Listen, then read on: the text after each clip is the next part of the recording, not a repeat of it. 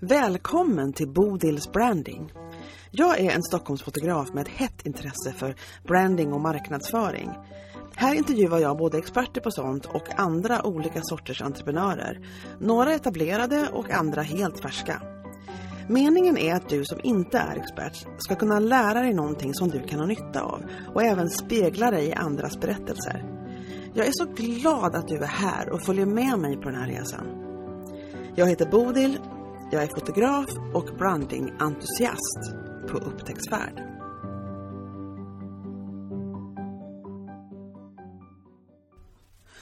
När jag träffade Johanna lite snabbt sådär på ett nätverksmöte som faktiskt hette Speed Networking, så det var ju passande. Ehm, så berättade hon nästan i sån här sidokommentar att hon hade bestämt sig väldigt snabbt att flytta till Sicilien för ett tag sedan. Eh, hon blev liksom less på det som var hemma och ville flytta dit och så gjorde hon det. Väldigt liksom på stående fot så där bestämde hon sig för det och nästa vecka var hon där i princip. Ungefär så. Eh, det finns mer detaljer runt den historien som Johanna berättar för mig. Ehm, och, och det är verkligen så att den här den här företaget som hon driver, ehm, det är någonting som, och hur hon marknadsför det företaget, det är något helt annorlunda än, än ehm, de andra som jag har pratat med på den här podden. För det är annorlunda på Sicilien helt enkelt.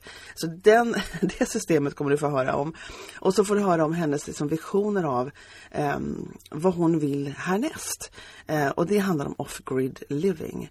Uh, och så berättar hon om förändringar som har skett med henne och, och sånt som, som händer med alla företagare. Att man förändras, att det finns saker i en som förändras. Det blev ett väldigt eh, annorlunda samtal med Johanna på ett sätt och lika, likadant på ett annat sätt. För när man pratar med entreprenörer så rör man sig liksom runt samma ämnen. Eh, vi ska se vad du tycker om det här och eh, framförallt den annorlunda sortens marknadsföring som man gör på Sicilien, som hon i alla fall har gjort på Sicilien. Eh, här kommer Johanna. Ja, nu sitter jag här med Johanna och det, det är lite spännande för Johanna just nu för att hon bor på Sicilien och det liksom är lite översvämningsrisk på gång så hon kikar på sina sandsäckar och hoppas att det går bra. Välkommen hit Johanna! Tack så mycket! Ja. Skönt att få en paus bland eh, Ja, sandsäckarna. precis. Oh my god, ja, men det är verkligen det var en annorlunda situation som du sitter i mot dem jag brukar prata med på den här podcasten. Men, men du, det är så att vi träffades på, väl, första gången vi sågs på bara häromdagen och det var på ett nätverksmöte eh, online förstås. Många är många fysiska möten nu men, men eh, det är lite olika. Och du bor på Sicilien eh, så vi får se hur uppkopplingen funkar här idag. Eh, och eh, du, alltså det som drog mig till din historia jag har ju, min podcast handlar ju om entreprenörskap och branding och sådana saker. Eh, men det var en väldigt spännande grej som ihop på dig som, som var varför du är på Sicilien. Kan inte du börja med att berätta det, liksom vad som hände? Och kanske, jag har faktiskt inte koll på hur länge du har varit där heller, men det, berätta lite vad som hände, varför du hamnade på Sicilien. Ja, jag har varit här nu snart i 14 år. Skulle vara Mm. ett år, men kommit upp till 14 nu. Mm. Eh, och ehm, jag jobbade inom modebranschen i Sverige och hade inte haft semester på två år ungefär. Mm. Och så såg jag Commissario Montalbano första avsnittet på SVT måndag kväll. Eh, jag har alltid vetat på något sätt att jag kommer bo i Italien. Undermedvetet. Italien, ja. Men eh, ja, eh, och såg det här avsnittet och tisdag morgon så bokade jag resa via ett danskt företag som ordnade allting. Eh, och eh, fick fyra veckors semester när jag var här. Så tänkte jag att jag flyttar ner. Ja, Och så gjorde jag det ett och ett halvt år senare. Och, eh, kunde inte språket, kunde ingenting. Jag tänkte jag kan vara här en vecka eller ett år och till London sen och fortsätta min karriär. Men, så jag, men jag startade faktiskt ett momsnummer och började hjälpa då sicilianska ekologiska producenter ut på europeiska marknader. Och på Ja. den vägen är det. Ja. men det var inte någonting som du hade tänkt att göra när du åkte på semester den här gången, att nu ska jag hjälpa hantverkare i Sicilien. Det. Absolut inte. Nej. Absolut inte. Det var, det var mer, mer en semester och, Ja, och så. så att, Ja. eh, sen skulle jag ju åka tillbaka men Ja. Vad var det så, Det- hur, jag ja. tänker tillbaka på det, nu är det ganska länge sedan det här så jag förstår om det liksom, detaljerna har försvunnit lite grann. Men, men, jag, men jag funderar på det här eh, med situationer som förändrar folks liv och när man ser tillbaka på det senare så tänker man liksom att ja, på den här gathörnet stod jag när jag bestämde mig för att det här skulle hända. Eller det där rummet gick jag in i när allting förändrades. Alltså det finns ju sådana här eh, pivotal moments liksom, när, man, när man bestämmer sig för någonting. Och jag undrar om du kommer ihåg det? Jag vet att du, alltså i allmänhet så var du på den här resan men liksom, minns du, det började ju verkligen som en vanlig semester. Så minns du hur, varför det förändrades? Ja, alltså, vi- viljan att ändra mitt liv och komma bort från konsumtionssamhället, det fick jag på Biblioteksgatan i Stockholm framför Louis Vuitton-butiken. Jag skulle gå in där och köpa en väska och så tänkte jag, och så tittade jag på alla andra runt omkring. Och så alla hade samma väska, alla hade samma jacka. Jag bara, nej, jag vill inte, jag, jag måste göra någonting. Men det är ganska svårt att veta vart man ska ta vägen när, man, när allting är likadant. Eh, och sen när jag landade här på, på Sicilien, för jag, ja, jag, jag bodde i Rom också däremellan, men det var inte rätt plats. Men eh, när jag landade här på Sicilien så var det som en connection, att det, det här är rätt plats att göra det på. Det är Mm. tillräckligt nära eh, familj och vänner, men det är också tillräckligt långt borta så att jag kan göra min resa i lugn och ro. Ja, Utan att, eh, för många började då, och du kommer att kasta bort din talang nu och när du inte sticker till London och du kastar bort din karriär och allting. Nej, det har jag inte gjort. Jag har Nej. fått så, så, så mycket. Det har inte varit lätt, för det är det ju inte, men, men eh, det har gett mig så mycket. Jag har vuxit så mycket som person, som människa, ser världen på ett annorlunda sätt, eh, ser människor på annorlunda sätt, behandlar människor på annorlunda sätt. Det har gett mig så mycket även om jag gnisslar sönder baktänderna om man säger så. så att Ja, jag det, det var värt det. Ja, mm. eh, Men så när du kom dit Ja. så du jobbade i modebranschen som du säger och du var på väg till London Mm. egentligen i den, i den karriärsplanen. Så. mm. Ehm, och, men var du i London någonting? Var du där ett tag också eller hann du aldrig prova på det? Eh, jag har ju rest mycket till London och varit där mycket så där, besökt och så. Och, och sen att ta steget eh, med mode, det är ju London, Paris eller Milano Mm. i Europa då. Eh, och London tyckte jag väl mest eh, som, om som stad eh, att vara i och, Mm. och så. Men eh, mitt mål var ju att bli eh, någon högt uppsatt chef i något modehus eller något Mm. Net-a-Porter-liknande. Eh, så att det var ju karriär, stenhård karriärsplan, det var det ju. Ja, jag förstår. Kändes det verkligen, när, och berätta, berätta lite grann, så att, um, när vi pratade lite om vad som, så, som planen var från början, som du förändrade sen. Så berätta vad din verksamhet består i idag, när du nu är i Sicilien och gör en annan grej. Eh, jag eh, jag eh, har kontakt med till exempel en ekologisk producent. Och så går jag runt lite grann i företaget och så för att jag har mycket av den kunskapen så att jag kan se med ögat hur ett företag fungerar, om det är uppmärksamt och så. Så att jag går runt där och eh, tittar hur det arbetas, hur det ser ut och så. Och sen så har jag dialog med ägaren och sen så på Sicilien så får jag ju väldigt mycket fria händer så att eh, de säger oftast att den här det här, den, det här landet vill jag jobba i och det en bra samarbetspartner. Eller så säger de direkt att det här företaget vill jag jobba med. Mm. Och då börjar jag Nu ska vi se, men interneten är lite ostadig står det här. Eh, Det bröts lite grann. Då säger de att, så du helt enkelt hjälper lokala företag på Sicilien, antar jag bara, eller? Eh, att nå ut. Ja. Och så Ja, du bara blir som, en, du blir som deras eh, guide och, och resurs liksom, till att ta sig ut på de marknaderna eller till de företagen som de vill nå. Exakt. Och så Ja. tvärtom, köparen. Ehm, jag blir också köparens kontaktperson med allting. Så att eh, Mm. är det något problem med transporten och är det något speciellt de söker så behöver de bara kontakta mig. Mm. Så. Och sen tvärtom, odlaren säger att nu har vi ett problem här för att ja, nu, det, har varit, det är dåligt väder. eh, vägen översvämmade och då fixade jag kommunikationen för att oftast pratar de inte engelska här. Mm. Eh, så, mm, så det har mycket med språket också. Så du är en fixare kan man säga? Spindeln i nätet. Ja men verkligen. verkligen. Ja, Eller hur? Många, många olika funktioner och många olika liksom, uppgifter men det, men det handlar om att helt enkelt få ihop folk och att folk får bli framgångsrika i, sina, i vad de vill åstadkomma i sina företag. Är, har du något speciellt tema på eh, olika, eh, det, är det något tema på vilka sorts företag som du hjälper? Eh, det är ju ekologisk inriktning, så det är det enda jag arbetar med. Det är ekologiska mm. varor. Ja, mm, okay. det är det enda jag ja. gör. Mm. Och vad heter ditt företag? Den heter egentligen bara JS Consulting. Eh, ja. Så att jag kan fritt då jobba eh, vart jag vill. Ja, och, och hur gjorde du för att, för du kom ju dit och bara var på semester som vi sa från början, men det var ju ett tag sedan nu. Ja. För nu är det ju liksom, har ju landat på riktigt i Sicilien.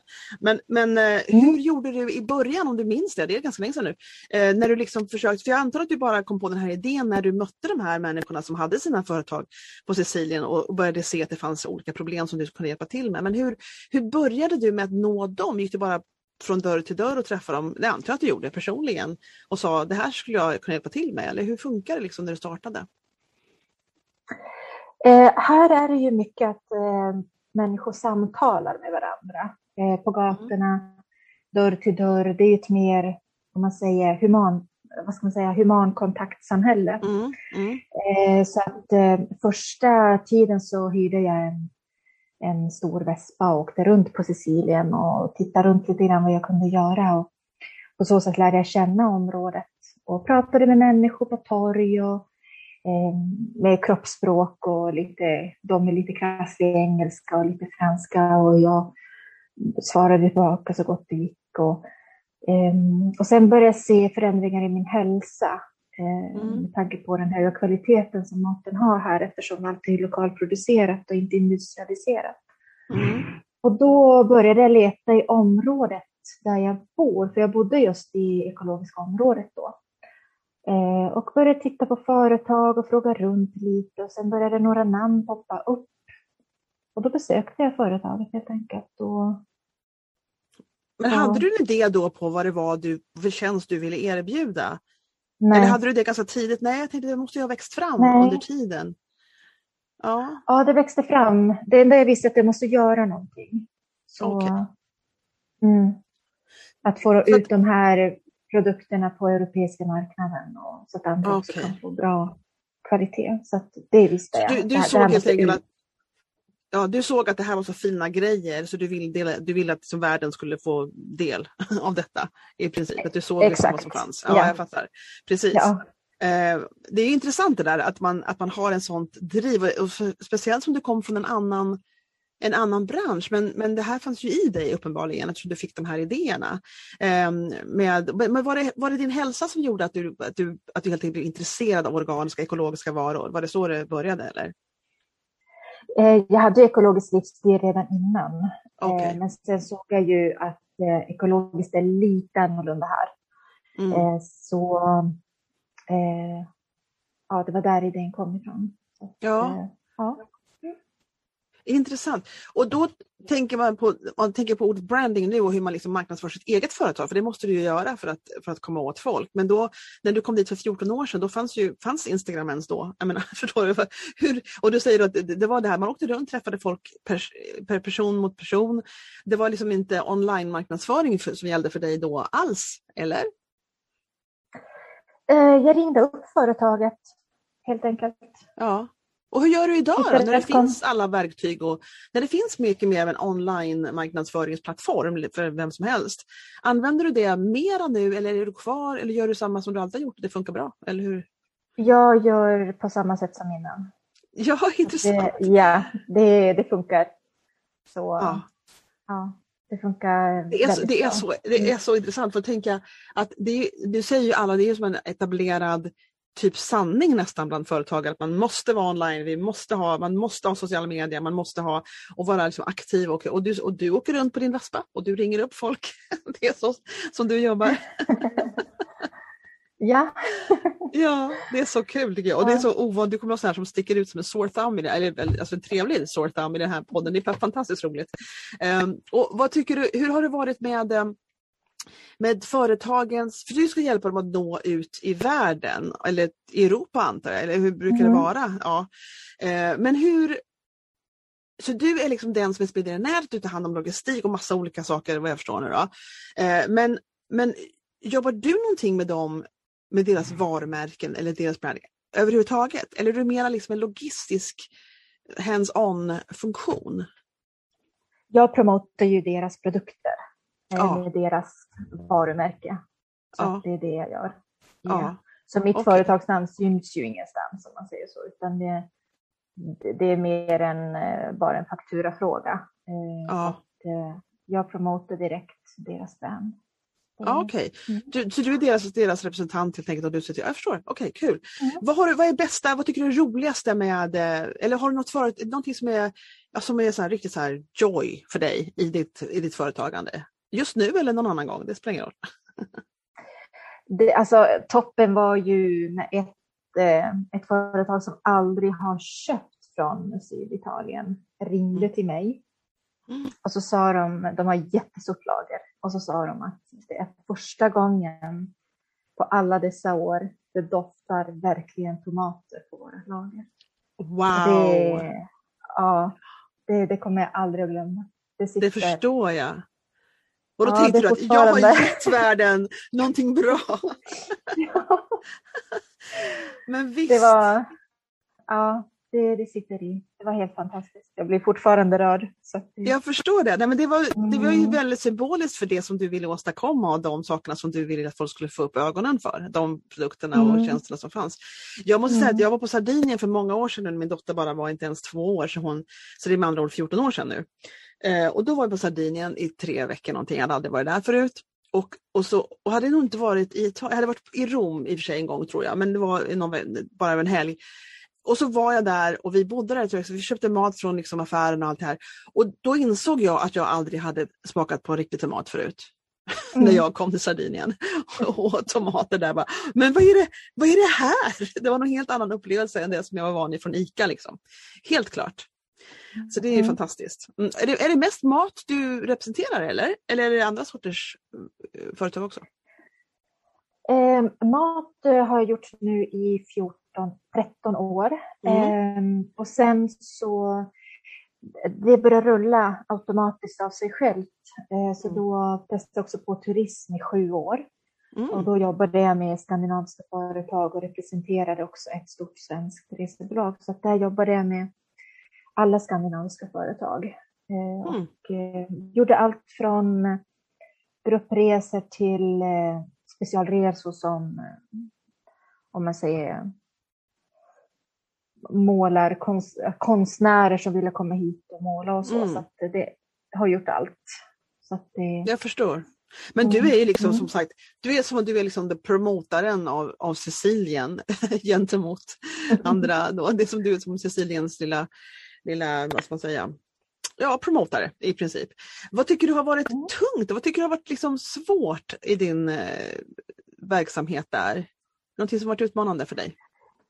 Eh, jag jobbar ju själv, eh, så det, har, det hade varit eh, trevligt att ha en kanske en partner, samarbetspartner att kunna bolla lite idéer med mm. och, och, så. Man har ju varit, haft ansvar för allting själv och det, mm. det, det, är väldigt tröttande. Det är kul att lyssna på sig själv ett tag men efter ett tag så börjar man bli trött på sin egen röst då. Och där har ju till exempel LinkedIn har ju varit en väldigt viktig social nätverksplattform för mig för att där har jag hämtat idéer och läser väldigt mycket poster eh, och hänger med lite grann vad som händer och så. Så att där den plattformen har ju varit guld värd under min resa. Ja, det förstår jag. Och där kan, man, där kan man ha lite dialog i kommentarsfälten och så, så att man får lite input och så, om man skriver mm. lite, om man säger grått på saker och ting. Så att, men det hade varit kul att, att, att ha haft eh, någon slags av företagspartner och kunnat driva, i alla fall tillsammans, Så det, det saknar jag. Ja. Mm. Mm, det förstår jag. Jag, tyck, mm. jag. jag tyckte det var väldigt tungt i början. Jag har haft mitt företag i tio år nu och, och jag tyckte det var tungt i början. För jag hade inte riktigt förstått, man förstår ju inte hur det är att driva företag förrän man har börjat göra det. Alltså det, det går liksom inte, mm. det är som att få barn, man kan inte förstå hur det är att få barn förrän man har fått barn. Det är, liksom, det är, det är som olika världar som man kliver in i och det går inte, man måste uppleva dem för att förstå. Men då är det så att när jag började mitt företag så, känd, så hade inte jag förstått liksom, um, uh, vad ska man säga, hur mycket man måste jobba, hur mycket olika roller man har. Mm. Det här som du säger när man är själv, att man liksom måste göra allting själv och att man um, ja, det är tungt. Det är tungt liksom att vara den, the buck stops here. Det är jag som har ansvar för allting. Att det liksom är framgångsrikt, att jobbet blir gjort. Och sen fanns det massa olika jobb som man måste göra som man inte förstår att jaha, det här ingår också. Att driva mm. ett företag. Och, och, eh, men sen tycker jag att det lägger sig lite, fast sen förstår jag vad du menar att med tiden så kan man liksom börja längta efter att ha en partner. Men, men jag tror att den överväldigande känslan jag hade i början, den har lagt sig. Liksom det har jag liksom, nu känner jag att jag har mm. liksom lite kontroll på vad som måste göras. Och inte så överrumplad av att förstå, liksom, jag upptäckte omfattningen efter ett tag och sen accepterar jag att så här ser det bara ut och då är det mm. lättare. Uh, men, mm. uh, men en virtuell assistent, är det något som du har funderat på att ha då? Eller, eller, det, eller vill du ha en typ delägare som verkligen är som du fast en till? Eh, det har jag inte funderat på ännu. Vi har haft lockdown i nästan två år. Mm. Eh, så att eh, vi får se. Det har gett enorma effekter här. Så att vi får se nu hur det utvecklar sig under 2021 2022 Men nu, nu tror jag att jag hörde fel. Jag... Vad, hade, vad hade fått enorma effekter sa du? Jag tror inte jag hörde ordentligt. Eh, lockdownen har ju ja. skapat enorma effekter i Italien och även världen. Eh, så att vi får se nu 2022. Eh, jag tänker låta de här, den här vintern och nästa sommaren flytta på lite grann och se hur det går så att, ja. eh, i världen. Och sen kommer jag ta beslut. Så att jag gör jag förstår. Det här året har ju varit som ett undantagsår i princip. Alltså man kan inte basera någon, någon slags beslut på hur, hur 2020 var. Det går liksom inte. Och det som du sa på det här mötet vi var på, du och jag, att svenskar förstår inte exakt vad lockdown, de här riktiga lockdown som ni har på Sicilien, hur det är. Du, vad sa du, ni Nej. fick gå ut en gång om dagen, eller hur, hur var det där borta? Ja, ett ärende per dag. Mm. Så det, ja. Och en person i hushållet. Ja, just det. Mm. Nej, det är det... tufft. Det, så har inte vi haft det. Ja. Mm. Nej, så det, det samhället som jag såg hur tomt det är överallt och såg ut som Tjernobyl, sa ja, min, min vän faktiskt. Det är helt, helt tomt överallt. Man ser en ja. person där långt borta som går. Ja, det... Mm. Sånt samhälle vill jag inte ja, leva i. det är så ja. konstigt att tänka sig, för så har det ju verkligen inte varit här. Mm. Även om det varit eh, Nej. restriktioner på event och grejer och samlingsplatser, men inte liksom i det privata livet på samma sätt. Tycker jag nog inte. Mm. För jag minns i början när jag gick på pendeltåget och insåg att wow, nu har det hänt någonting. Det var i princip tre personer mm. på ett helt tåg. Det, där såg jag den största skillnaden tror jag, i, i den kommunala mm. trafiken. Mm. Liksom, så. Eh, men hur bor du där? Har du, har du köpt ett hus eller, eller hur, hur ser det ut där du lever? Ja, eh, jag flyttade tillbaka till Catania efter att jag stängde ner turismen 2019. Och då kom ju lockdown. Eh, så jag bor nu i en lägenhet som jag hyr i Catania. Mm. Eh, jag skulle ha gått eh, off-grid living förra året. Mm. Eh, på landet. Living. Men, just det, ja. just det, det, det går jag igång lite på, ja. men det, vi kommer till det nu. Så du, du hyr en lägenhet som du säger. Um, och um, har du funderat på att köpa någonting? Eller, nej, just det, du vill gå off-grid, men berätta ja. om det då, det är väl lika bra. ja.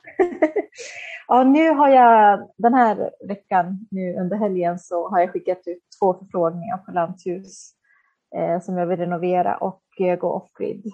Eh, har egen vattenförsörjning, elförsörjning, har egen liten matproduktion och två getter och lite höns. Ja, ja. Så det är dit jag är på väg och ha en gammeldags matkällare. Ja. Jag kan konservera mat och så. För att det var ju också, lockdown har inte varit någonting dåligt utan det har också eh, fått många här och många också i andra ställen av världen att inse hur beroende vi är av systemet. Så att jag vill mm. bli mer oberoende. Jag vill mm. kunna ta hand om mig själv oavsett vad som händer så långt det går. Så. Ja, jag förstår den mm. känslan, mm. verkligen. Mm. Jag undrar om det är mer mm. en sån känsla i andra länder. Vi känner, oss, vi känner oss ju så trygga här i Sverige känner oss liksom omhändertagna. Liksom det där. Vi hade en liten scare sådär i början när toapappret tog slut. I övrigt har det inte varit så farligt. Förstår du? Det är liksom, Ja, det var ju en, en sak som jag inte riktigt förstod. Det, ju, det finns ju en vattenkran om toapappret tog slut. Ja, och en handduk. Ja. Ja, jag vet. Men det var som att, oh my god! Nej, det var någonting som vi inte var vana vid. Vi är lite bortskämda här i Sverige, helt klart. Där. Ja. Men, men, det, men det var väl det enda som kändes som, som att det var Mm. nära eh, slutet på världen när, när det var liksom ett litet problem här. Men, Mm. eh, men i övrigt så, och det återhämtades ju väldigt fort som sagt när de kom på hur de skulle göra. Mm. Men, men vad trevligt, så du, du tänker, ehm, för jag vet ju många, jag följer ju ehm, den här hashtaggen, eller ja, den livsstilen vanlife från liksom USA och andra Mm. länder och folk går inreda lyx, ja, lyxreder och tar i det är olika hur mycket man lyxar till det, men de bor i skåpvagnar helt enkelt, som är motorhomes Ja. som är gjort om, men skåp som är mycket mindre, som man lättare kan manövrera och parkera och sånt. Och det är jag ju Mm. jättesugen på. Det är samma, och det är mycket som driver, en del har det bara som semester, men, men de som bor i dem, det är mycket det här att de vill vara, inte, dels inte betala mycket för boende och dels Mm. också liksom kunna, de har ju också solar power och, och sådana saker och de reser runt och lever sitt liv eh, på ett mycket mer minimalistiskt sätt men med stora upplevelser. Men, men din drivkraft är mera, nej du vill vara på en plats men du vill vara självförsörjande och själv, som du säger, oberoende av systemet. ja, exakt. Mm. Så, Och- inte, jag, har- jag har flängt runt tillräckligt känner jag. Ja, ja, just det. Ja, jag, har- jag, har rest, jag har rest tillräckligt så det är eh, kul att kanske resa lite då och då men jag har inte det behovet mer utan nu eh, Nej. Är det dags att, att ha, ha en plats. Jag kan tänka mig om man bor sådär på en plats som du beskriver eh, med Mm. några djur och, och det blir som en liten mini-jordbruk kan man säga i Mm. princip. Eh, Ja. Så är det ju att man har ju att göra hela tiden egentligen. Det, blir ju, det är inte så att man kan Ja. låta sig när man har djur och saker som växer, eller hur? Exakt. Så då har man Mm. ju sysselsättning där och, och sen är tanken också att det ska vara en plats där vänner kan komma och familj Mm. och, och, och finnas. Man har fått lite andra värderingar under åren när man Mm. har kommit bort från konsumtionssamhället. Så det, det är Mm. dit jag är på väg. Ja. Det är jätteintressant. Mm. Har, känner du Mm. att du har alltid haft de här tankarna? Eller har det kommit? Du sa att du hade en upplevelse där i den där butiken den där gången. Men, men finns det? Mm, jag undrar om människor är olika, om man liksom alltid har dragits till mera ett annat sorts liv än som du säger konsumtionssamtal. Har du alltid tänkt de tankarna och bara inte låtit dem komma fram? Jag har väl alltid, ehm, jag har väl alltid tyckt, all- alltid varit lite annorlunda tänkande. Mm, Men det är ju så, vi växer ju upp och i skolan lär man sig att man ska gå dit och man får en eh, skolkurator som ska hjälpa en till karriären och så. mm, Men det har, det har väl alltid varit något i baktanken att det här, det, det finns någonting annat i livet också. Man kan göra det på ett annorlunda sätt. Det betyder inte att man blir bohem och lever i ett tält och så, utan man Mm. kan um, bara prioritera andra saker. Mm. Eh, så det, så det har väl att- vuxit fram. Ja, jag förstår att du har gjort det. Jag tänker, du tänker fortsätta hålla på med din verksamhet på den här lilla bondgården? Eller hur tänker du där? Jag har ingen aning. Nej, okej, Mm. vi får se. Vi får se. Vi får se. det- Det är mycket som förändras i världen och så. Jag vet i alla fall en vision som jag vill göra från den gården. Eh, Så, att, eh, eh, så det är väl... eh, Men, men det förändras så väldigt mycket i världen just nu så att eh, jag har min vision att, bygga det där livet där så får vi väl Mm. hoppas att, eh, att jag kommer dit, når dit i första hand och sen så Tänker du, därifrån. tänker du ta betalt? Jag tänker du ha någon liten verksamhet med eh, typ B&B att folk kan komma och, hyra ett litet hus och klappa getterna och köpa lite alltså, Är det sånt du tänker på? Att du ska liksom få lite inkomst på den här, på den här stället som du tänker hamna? Eller? Ja, någonting sånt. Eh, Mm. Kanske sälja egen produktion. Mm. Ehm, kanske ha någon slags utav workshops som man vill själv kanske gå off-grid och Eh, sådana saker. Jag har gjort de här stegen själv och flyttat till en plats och startat företag på okänt ställe och så. Mm. Eh, hur man kan förbereda sig och så. För att det, är inte, det är inte rimligt de här böckerna som jag läser, jag hade 50 kronor i fickan och blev miljonär i Nepal. Mm. Det, det, det, det, är inte verkligt, utan det, man måste ha en plan, backup och sparade pengar och, och så. Så att det är ju, ja, kanske inspirera på något sätt. Eh, det låter jättespännande. Jag, jag tror det finns nu har jag gjort som... den här resan. Så att... Ja, eh, exakt. Och jag tror mm. att, jag tänker, för det, det som jag ser kärnan i, du gör ju många olika saker, man hinner med olika faser i sitt liv. Jag har ju typ bytt bransch, fullständigt bytt bransch ungefär varje decennium personligen. Mm. Så man liksom inte, det ena har inte mm. haft med andra att göra. Eh, och så kan man göra. Liksom. Och, jag tror att, och det är någonting som jag tycker är så bra med din historia som jag tror kan inspirera folk att känna att man kan faktiskt ge sig på grejer och ändra på saker och inte vara så himla rädd. Eh, det går att ändra liv helt liksom, i princip efter, efter ens egen längtan och, och, liksom, och glädje i olika saker. Men jag tror att många, eh, för jag tror att många blir men förändring är ju alltid lite jobbigt och man, man liksom, det är alltid liksom lite skrämmande att kasta sig ut. Olika skrämmande för olika personer men, men eh, det kan bli ehm, en inspiration tror jag med sådana som dig, och speciellt sen om du kommer att prata om det och utbilda omkring det och, och verkligen gå ut och berätta hur det här gick till. Eh, för jag mm. tror att många känner att nej, jag måste ha den här utbildningen och sen måste jag liksom vara trygg och sen måste det komma in pengar och så måste det och sen ska jag, barnen måste ha mat och allt, allt det där som händer som förstås det finns ansvar man har att göra men, men mm. det, det, jag tror det finns väldigt många som går omkring och längtar och som lever ett liv som är lite mindre än vad det kunde ha varit. Det kunde ha varit ett större liv, ett mer liksom, uppfyllt liv. Så jag är helt övertygad om att människan är gjord för att eh, utforska och prova på saker och ting. Vi är inte gjorda för att jobba 9 till 5, måndag till fredag, eh, stressa till gymmet, eh, Ikea mm. på söndagar, lördagar, bla bla bla, vad man nu gjorde, shoppa någonstans. Alltså det, det tror inte jag Eh, det är inte så jag tror vi ska leva. Det är kanske därför också vi har så mycket, om man säger, problem i samhället just med sjukdomar och psykisk ohälsa och så. Utan människan är ju gjord för att utforska vilka vi är och prova på saker och utvecklas och, och individuellt sett hur vi är. Vi är inte alla likadana, men nu blir vi ju stöpta till samma form hela tiden. Mm. Mm. Att vi ska gå den skolan, vi ska utbilda oss, vi ska jobba 9 till 5, vi ska ha de, det huset och vi ska ha de bilarna och allting. Och vi ska resa utomlands tre gånger per år och och sätta så mycket bilder som möjligt på sociala nätverk. Men jag är ganska övertygad om att det är inte den livsstilen eh, vi är gjorda för att ha. Mm. Personligen är jag övertygad om det. Så det är helt okej okay att, att prova på saker. Det betyder inte att man behöver kasta sig ut utan att ha en tanke bakom. Utan, um, jag hade ju sparade pengar när jag kom hit, så jag var ju lugn när jag började och startade. Och startade lite smått och de pengarna jag drog in sparade jag också. Så där, så där. Mm. Eh, jag gick ju inte och köpte en semestervilla på en gång och köpte stora bilar och sånt. Det gör man ju mm. inte. Så att, mm. eh, men det går, sakta men säkert. Mm. mm. Och sen ska man också komma ihåg att eh, 99 procent av social media alla de här success stories och sånt, eh, det är hårt arbete bakom. Det är bara success stories Visst. man ser, men, men det är bara en låtsasvärld. Så att man måste hela tiden komma ihåg det. Så att, mm. Eh, ja.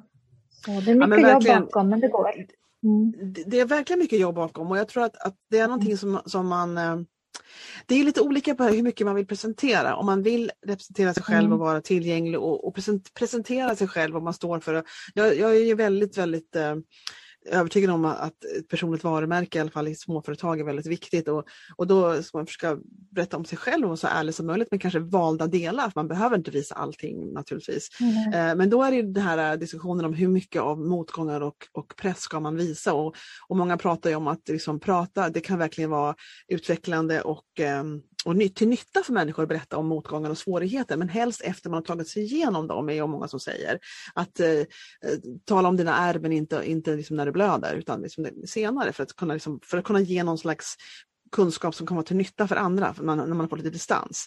Och det mm. tror jag på och jag tycker det ja. finns lite för lite av sånt, att man, man borde mm. berätta mer om sina motgångar. Och jag märker, jag har den här podcasten så jag jag hittar ju folk på nätet och sen så och då ser mm. deras eh, konton ut på ett speciellt sätt. Och det ger verkligen ett intryck av att alla ankor är i rad, liksom, att allting är i ordning och reda, man har det bra och det går fint. Och sen så pratar man med dem och då sa jag, ja, hela torsdagen grät jag och sen var det jobbigt på tisdag. det liksom finns mycket, det är ju människa bakom allt det där. Och, och, det tycker jag är mm. så, och då i början så blev jag lite, det är jättedumt att jag blev förvånad, men alltså, jag, jag, blev, jag fick insikten att det är verkligen bara valda delar som visas på sociala medier och sen så är det en hel människa bakom det. Och, mm. och då mm. tänker jag att ibland skulle man liksom berätta lite mer om att, att att det, är, det är inte liksom smooth sailing hela tiden. Och det ska inte vara det i ett liv heller. Nej. Eh, men det är bra att prata sen när känslorna har gått över. Ja. När man har eh, lugnt sinne och så, då kan man berätta. Och, eh, så att, men det är ju så även på en vanlig arbetsplats. Det är ingen sol, det är inte sol hela tiden. Man har ju kollegor, det är problem på arbetsplatsen. Någon skäl ett jobb och Eh, någon tar mjölken i kylen, alltså där. ja, det är problem där också. Så det är ja, så. ja, ja, ja, det är ja. så. Är, är, du, vi... är, du, är du chef på ett företag så är det ju allt annat än solsken. Du har ju anställda och du har budget ja. och du har en direktör som ska ha resultat. Det är inte solsken. Där Nej. Inte. Nej. Nej. Och den erfarenheten, man... erfarenheten har jag själv. Ja. Så, mm. Nej, man måste ju, alltså det är ju det som är alla aspekter av livet och då får man helt enkelt försöka så gott som det går att sträva efter att försöka få det, försöka um, bygga ett liv som gör en så lycklig som möjligt. Alltså i, i princip. Och, mm. och lyssna på det och våga liksom gå den vägen ner mot det som man vet gör en lycklig och, och kanske inte vänta för länge om man känner att man är på fel väg. Och det inspirerar mig väldigt mycket med dig att, att du liksom tog det steget och, och det kanske också för det känns lite exotiskt med Sicilien. Det är säkert den aspekten. Jag gillar, älskar att resa men jag har aldrig varit på Sicilien faktiskt. Jag måste åka dit nu. Träffa dig kanske. Ta en, det vore jättetrevligt. Um, men men hur, hur eh, känner du att du, så du, om man säger så här då, du håller på med en verksamhet nu som du håller på med ganska länge nu. Eh, mm. Men du ser verkligen en förändring. Du är inte ens säker på att det här kommer att vara din grej. Du kommer att göra en helt annan, annan verksamhet sen. Är du ganska övertygad om att det är så det kommer att bli? Eller att du kommer att släppa det här med att vara agentur och, utan du kommer att uh, köra jätter? um, nu håller jag på att läsa till sommelier också. Mm. Jag är mm. väldigt in, intresserad och så att jag vet att det är en cirkel som håller på att slutas och det är en mm. ny cirkel som håller på att öppnas. Ja. Men jag vet att det är inom mat och vin. Och det är också, på något sätt vill jag få ut min resa för att inspirera andra. Jag har inte fått ord på det ännu. Nej. Jag har försökt få ord på det nu i, i fyra, fem år. Jag har ännu inte lyckats. Men det kommer när det är sinom tid, när det är rätt tid. Så att mm. jag stressar inte igenom det, utan jag, jag börjar att skapa saker och så, och så kommer, det, eh, kommer det på rätt platsen. Och och så, så, har, så har det varit hittills i alla fall. Så. Är du en sån där mm. tålmodig människa som inte blir stressad av att du inte får klarhet snabbt? Ja, tålmodig? absolut. Mm. Ja, jag, har, jag har en vision, ungefär så här vill jag att det ska se ut. Eh, sen när jag har nått dit så vet ju jag av erfarenhet att det sällan blir så som jag hade tänkt mig, men visionen blev som det, skulle, som det ska vara, som det passar mm. in i, just i den tiden. Och sen utvecklas ju det hela tiden. Jag, jag vill inte sitta still, utan det tar man sen vidare mm. och utvecklar lite mer här och så gör man lite mer där och, och så. Så att, eh, ja, så att det väldigt mycket tålamod har jag. Självklart så är det mycket eh, lite svordomar däremellan och Mm. Lite gråt och vandra uppe på ett knä och, och tänka vad håller jag på med? Varför kan jag inte mm. vara, vara glad på Konsum? Liksom. Men, ja, jag fattar. Eh, mm, men, men alltså det eh, där är ju så, det där är så värdefullt tycker jag, för det som du säger, för det är mycket, ibland tycker jag det känns som att när det känns som mest motigt och liksom agony, så här, där man liksom går ner och plågas, det är nästan som att det är inför någon förändring som håller på att ske. Det är som att det ska liksom ja, verkas exakt. fram på någon vänster, verkar det som. Mm. Eh, och sen så efter den här äh, tiden när man känner, som du säger, man undrar vad håller jag på med och allting är bara emot ett jobbet. Då landar man i ett nytt ställe på något sätt där det känns lite mer, lite mer självklart, eller rätt, eller rätt i alla fall på något sätt. Um, ja. Så har jag upplevt i alla fall. Mm. Ja. Ja, men så, så är det ju när man... ehm, ja, jag ser det där berget jag ska gå över. Då börjar jag klättra upp för det berget. Så hittar man eh, sin väg allt eftersom. Eh, så att man hittar den där stigen man ska gå på. Sen Ja. kommer man upp för berget. Sen tittar man ju ner i dalen där och blir nyfiken på vad fanns på andra sidan då. ja. Och så går man ner igen och så. Du menar Ja, nästa dal som man så- inte varit i, den nya dalen pratar du om nu. Exakt. Ja. Så är det, man vill vidare. Men jag tror att, att det här är att man, det är nog fler, jag, jag märker, alltså det finns ju, jag har mött många människor genom hela mitt liv och nyligen och framförallt nu när jag är mycket mer inne i entreprenörsvärlden och umgås mera med eh, entreprenörer, om man säga. Och framförallt för den här podden så forskar jag för vilka finns det, vilka kan jag prata med, för jag älskar att prata med människor i största allmänhet, för jag är väldigt nyfiken på människor. Men Mm. entreprenörer går jag verkligen igång på. Men då ehm, så, så märker jag att det finns väldigt många som liksom vill ha en plan. Alltså planing, det är filmplaner.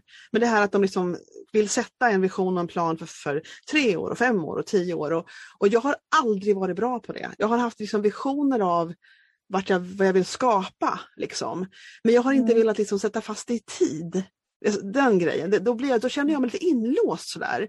Och då tror jag ibland, att man, men det här är jag personligen, bara jag personligen, men ibland får jag en känsla av att om man sätter att det här måste jag ha uppnått om fem år, då har man inte liksom Fast det kanske bara är för att man ska ha någonting på pappret och egentligen så är man inte så rigid med att följa det där. Jag hoppas att det kan vara så för att jag tycker verkligen att för mig har det varit så att då tar man några steg till och då ser liksom utsikten annorlunda ut. Man har liksom, något har, ibland kan det vara så. Så skiftar det lite så inser man att ja men det där kan jag, tycker jag nog fortfarande om men inte lika mycket som jag trodde så jag ska tweaka det lite. Jag menar, det förändras hela tiden. Det som man liksom jag tycker vägen är svår att bestämma sig för. Om fem år ska jag vara här. Jag har aldrig varit bra på det, för då känner jag mig lite instängd. Nej, inte jag heller. Jag har aldrig gjort sådana planer för att det blir negativ stress. Jag känner det också. Ja, det blir, det blir negativa problem. Eh, så att jag väljer ju, man ska välja sina problem också, vad man ska, vilka problem ska jag bry mig om.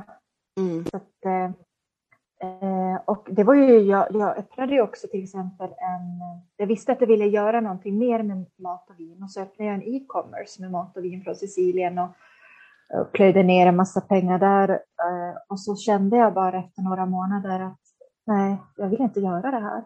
Ja. Det, det här är, ja, jag vet att jag ska göra någonting med online och e-commerce. Så att jag har plattformen och allting klar. Men jag ska inte sälja vin och mat på den plattformen. Så att jag har, den, den står där Mm. eh, så länge. Så att jag har varumärket kvar och eh, stängt ner shoppen och, och Mm. sålde av det sista. Men det, det är någonting annat jag ska göra med det. Mm. Nu har ju lockdown också stannat upp väldigt mycket. Vi har ju stått still eh, nästan Ja. två år med Mm. livet. Så att, eh, eh, och, och våga också och säga att men det, det, här, det här var inte för mig egentligen. Och sen många Ja. röster, åh men du har ju lagt så mycket pengar och tid på det där. Ja, men pengar och tid. Med, med tiden har jag lärt mig, det här var ingenting för mig och pengar, de kan jag alltid tjäna åter. Mm. Så jag gör någonting, någonting annat. Jag vet att jag kommer att göra någonting med plattformen i framtiden, men, men det var Mm. inte rätt val. Mm. Och jag vågar stänga ner den till Mm. mångas... eh, Mångas eh. Det är också, ja, men jag, de får ju öppna sin egen e-commerce. Om de Ja, eller hur? Exakt. Jag, jag, jag tror inte heller man ska vara, det där tycker jag låter jättemoget av dig för att det, det, det är nog det som en del kan hetsa upp sig på. Att nu har jag bestämt att jag ska göra det här, då måste jag liksom fullfölja och så måste man kämpa på och så här. Och ibland så känns det, Nej. och det, den här grejen att lyssna på sin inre röst och verkligen respektera det som man liksom verkligen känner på riktigt. Och det är okej. Och, och jag tycker i princip så finns det liksom inga misslyckanden. Det finns motgångar som kan vara olika jobbiga och olika Mm. hårda konsekvenser på. Men i princip så är ju allting bara erfarenheter som gör att nästa gång blir det bättre. Man, lärde sig, man lär sig ju alltid av allt man går igenom. Och då kan, det, då kan den lärdomen vara extremt nyttig nästa gång man gör någonting för då, då har man liksom samlat på sig saker som gör att det kan bli lättare då eller åtminstone mer klarare. Jag tycker, jag tycker det är väldigt bra att, liksom, att uppskatta sina motgångar och det som man det som man har varit med om i allmänhet. För det, det bygger ju Mm. bara liksom en, en bättre människa eller mer eh, kompetent. Man blir mer och mer kompetent på livet. Ja, du vet ju, du vet ju vad du inte vill. Ja men exakt, ja, visst. exakt. ja, ja så jag tror att det, man ska vara lite... Det här vill jag inte så... Ja. Mm. Mm. Ja, det låter väl jättebra. Eh, så att vad är nästa exakta steg du, du, känner att du har en vision framför dig men, men hur, eh, vad, är, vad är ditt nästa steg som du vet att du kommer att göra? Nästa steg är ju eh, och just det här med off-grid. Det är min stora dröm. Mm. Eh, jag, eh, jag, tog nu lockdown-tiden eh, till att verkligen plöja mig ner i off-grid living och hur man kan bli fri, ha egen energiförsörjning och vilka alternativ det finns och, mm. och, och så vidare. Så det är det jag ska försöka göra nu. Så att, mm. ja, så att så blir det liksom att köpa jätter eller blir det att köpa ett hus? Eller blir det att, äh, ja, att det lära dig mer? Det blir ju, eh, nej, jag behöver inte lära mig mer. Jag har läst på väldigt mycket och jag har haft ett och ett halvt på mig. Mm. Eh, så att jag kollar mycket på videon, studerar andra som har gjort det. Jag vill inte ha den här extrema off-grid där folk verkligen lever, eh, badar i kallt vatten i mm. floden och sånt. Utan man vill ändå ha bekvämlighet och så. Det kan man också göra med living. Men Eh, men det är väl åt det hållet nu som mm. Eh, mm. vägen går. Mm. Eh, och sen också utvecklas professionellt. Så antingen så kanske jobba för ett företag lite grann remote. För att landa lite grann med sina tankar och, och så. Mm. Och sen köra vidare på mina projekt. Så det mm. är... Mm. Mm. Vad tycker du är den största, liksom, när du tänker tillbaka på dina 14 år nu, som det här är andra, mm. ditt andra liv kan man säga då. Eh, vad tycker du är den största förändringen i dig själv som har skett på de här åren i, på Sicilien? Jag är inte orolig över någonting. Det har, det har förändrats, du var det mer förr eller? Jag är jämt orolig och ska ha backup med 500 försäkringar och allt möjligt och a-kassor och allting nej, man klarar sig i alla fall. Ja, men det är ju en väldigt ja. skön förändring. Ja, ja eh, om man säger oro, inre oro har jag inte mer utan det, det som sker, det sker. Det är ingenting jag kan kontrollera i alla fall. Nej. nej. Mm. Det är ju verkligen en illusion som många har, att man mm. kan kontrollera saker. Det är väldigt få saker som man kan kontrollera och det, det kan vara bra att förstå det. det, ja, det är väldigt lite man kan kontrollera. Mm, mm, så är det faktiskt. Mm. Men leva med det viktigaste är ju att ha, ha en plan B och backup och lite sånt men, men man ska inte gå till överdrift. Och sen tror jag också att man, att man kan mm. också, det här med att inte, det låter ju, det här tror jag en del människor får totalt skrämselhicka av när man säger att man inte kan kontrollera saker, för det är liksom det de lever på, den illusionen att de har liksom koll mm. och, och kontroll över allting. Men jag tror också att det här att man inte kan kontrollera vad som händer framöver, det tycker jag också kan vara någonting som man kan se på som en positiv sak och det är inte bara skrämmande, utan det kan också hända positiva saker som man inte visste om och som man inte hade förutsett. Att man liksom kan, mm. när man är på en sån stretch att det känns motigt, så kan liksom lösningen eller någonting som är väldigt bra, vara runt hörnet bara. Att man kan tro på att, liksom, mm. att, uh, att the universe is conspiring for you. Vad är det där uttrycket som finns? Att man liksom bestämmer sig för att, att, att allting händer för ens bästa i princip. Mm. Det kanske är lite naivt. Alltså bara låta, nej det är inte naivt, jag tror på det väldigt mycket själv. Alltså låta saker vara ibland. Man behöver inte ha svar samma sekund. Eh, se, se vart jag bor idag. Jag, jag är ju inlåst nu sedan söndag för det har öst ner, det är översvämningar. Jag kan inte kontrollera det. Jag hade en massa saker att göra. Och det var så det är. Mm, det är bara så sen det är, kommer det rinna mm. undan. Ja, det rinner undan. Och sen så börjar jag torka upp det som måste torkas upp och fixa det som har blivit skadat. Och det, det är bara mm. så det är.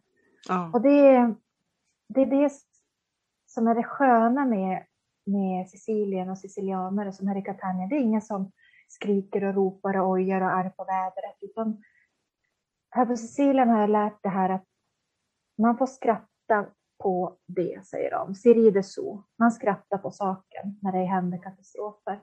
För att du kan inte kontrollera det i alla fall. Mm, mm. Det ordnar sig med tiden, det rinner undan och det kommer svar med tiden och sen fixar man det. Mm. Så att, eh, så är det bara. Så det är Mm, det är det absolut bra. bästa jag har lärt mig här. Ja. Ja men det låter ju som en läxa som fler kan få träna lite på som jag känner. så. Att det är så. Men då, då vill jag tacka dig jättemycket för din tid, för att du ville vara med på den här podcasten och för att du ville prata med mig. Det var väldigt roligt att få se eller få höra din eh, inställning till det, livet och det mesta. Och få höra lite om din resa. Tack så jättemycket. Tack själv. Ja, Jättetrevligt att träffa dig. ja det var det verkligen. Ursäkta. kontakten. Nu Ja. slutar jag med hosta. Jag ska ta och lägga in, jag har en sån här liten text som har upp med, med eh, avsnittet och då så ska vi lägga en länk till dig så att de vet, de kan titta mer. Jag, är, alltså, jag, jag bara känner att jag måste komma och hälsa på dig på din gård sen. Så det. Men då, Ja, vi får, ju, vi får ju se hur det går här. Det händer ju så mycket. Jag, jag har sett att de skriver inte så mycket i Sverige, men det händer ju så mycket ute i kontinenten nu med mm, ekonomi och sånt. Tyskland sa ju nu att deras eh, ekonomi har, slagit tvärnit, så att det är inte ett bra Mm. tecken. Så att, eh, nej, det är det inte. Men eh, jag är i alla fall koncentrerad på mina projekt. eh, För det är viktigast att jag kommer ut på landet. För det, Mm, det låter som du är då väldigt får du tydlig. komma dit. Ja, absolut. Det, är- det, it's, a, it's a promise. Så sugen på, på det. Men eh, då Jag säger just för... Ja, spelar du in jag försöker- fortfarande? Ja, jag försöker, Ja, absolut. jag trodde det här var ett snack. Så är det. De, alla det? kan höra allt du säger. Ja, det är ingen fara. Vi säger bara hej då. första hej då. Ja, Ja. exakt. Och så får vi officiellt säga nu det här avslutat. Hej då. Ja, det får vi göra. Hej hej. Jag sa ju att det skulle bli annorlunda. Att det skulle bli en, en, en historia om en helt annan sorts företagande. Fast saker har man ju gemensamt, självklart. Men det här med att man liksom inte alls behöver vara på sociala medier hela tiden när man bor på Sicilien och är företagare. Utan där handlar det om att möta människor och gå dörr från dörr. Och hennes lilla vespa där kan bara se henne åka runt och äm, träffa företagare och jobba fram ett samarbete. Ja, men det är väldigt spännande. Det känns som en svunnen tid liksom för mig som bor i Sverige. Tur att jag tycker om att vara på sociala medier. Det är väl, det är väl en fördel. Eh, så jag hoppas du hade glädje av att lyssna på det här och kanske bli inspirerad av någon stor förändring som du vill göra men är lite skraj för. Sådär. Jag hoppas att det, du känner dig inspirerad. Eh, det är det som är lite meningen med den här podcasten. Så att eh, välkommen tillbaka nästa vecka när det kommer ett nytt avsnitt med en helt annan, ny fascinerande människa och deras företag. Eh, tills dess så kan du ju roa dig med att eh, se vad jag håller på med. För jag är ju en brandingfotograf och jag hjälper ju entreprenörer med sina bilder till sociala medier. Jag har ingen vespa. Jag jobbar på ett annat sätt än Johanna. Och det gör du med. Så att, eh, känner du att du behöver hjälp med sånt så är det bara att ta kontakt. Min hemsida finns på brandingyou.se och mitt Instagramkonto är brandingyou.stockholm. Varmt välkommen dit och varmt välkommen hit tillbaka till podden nästa lördag. Ha en bra vecka. Hej då!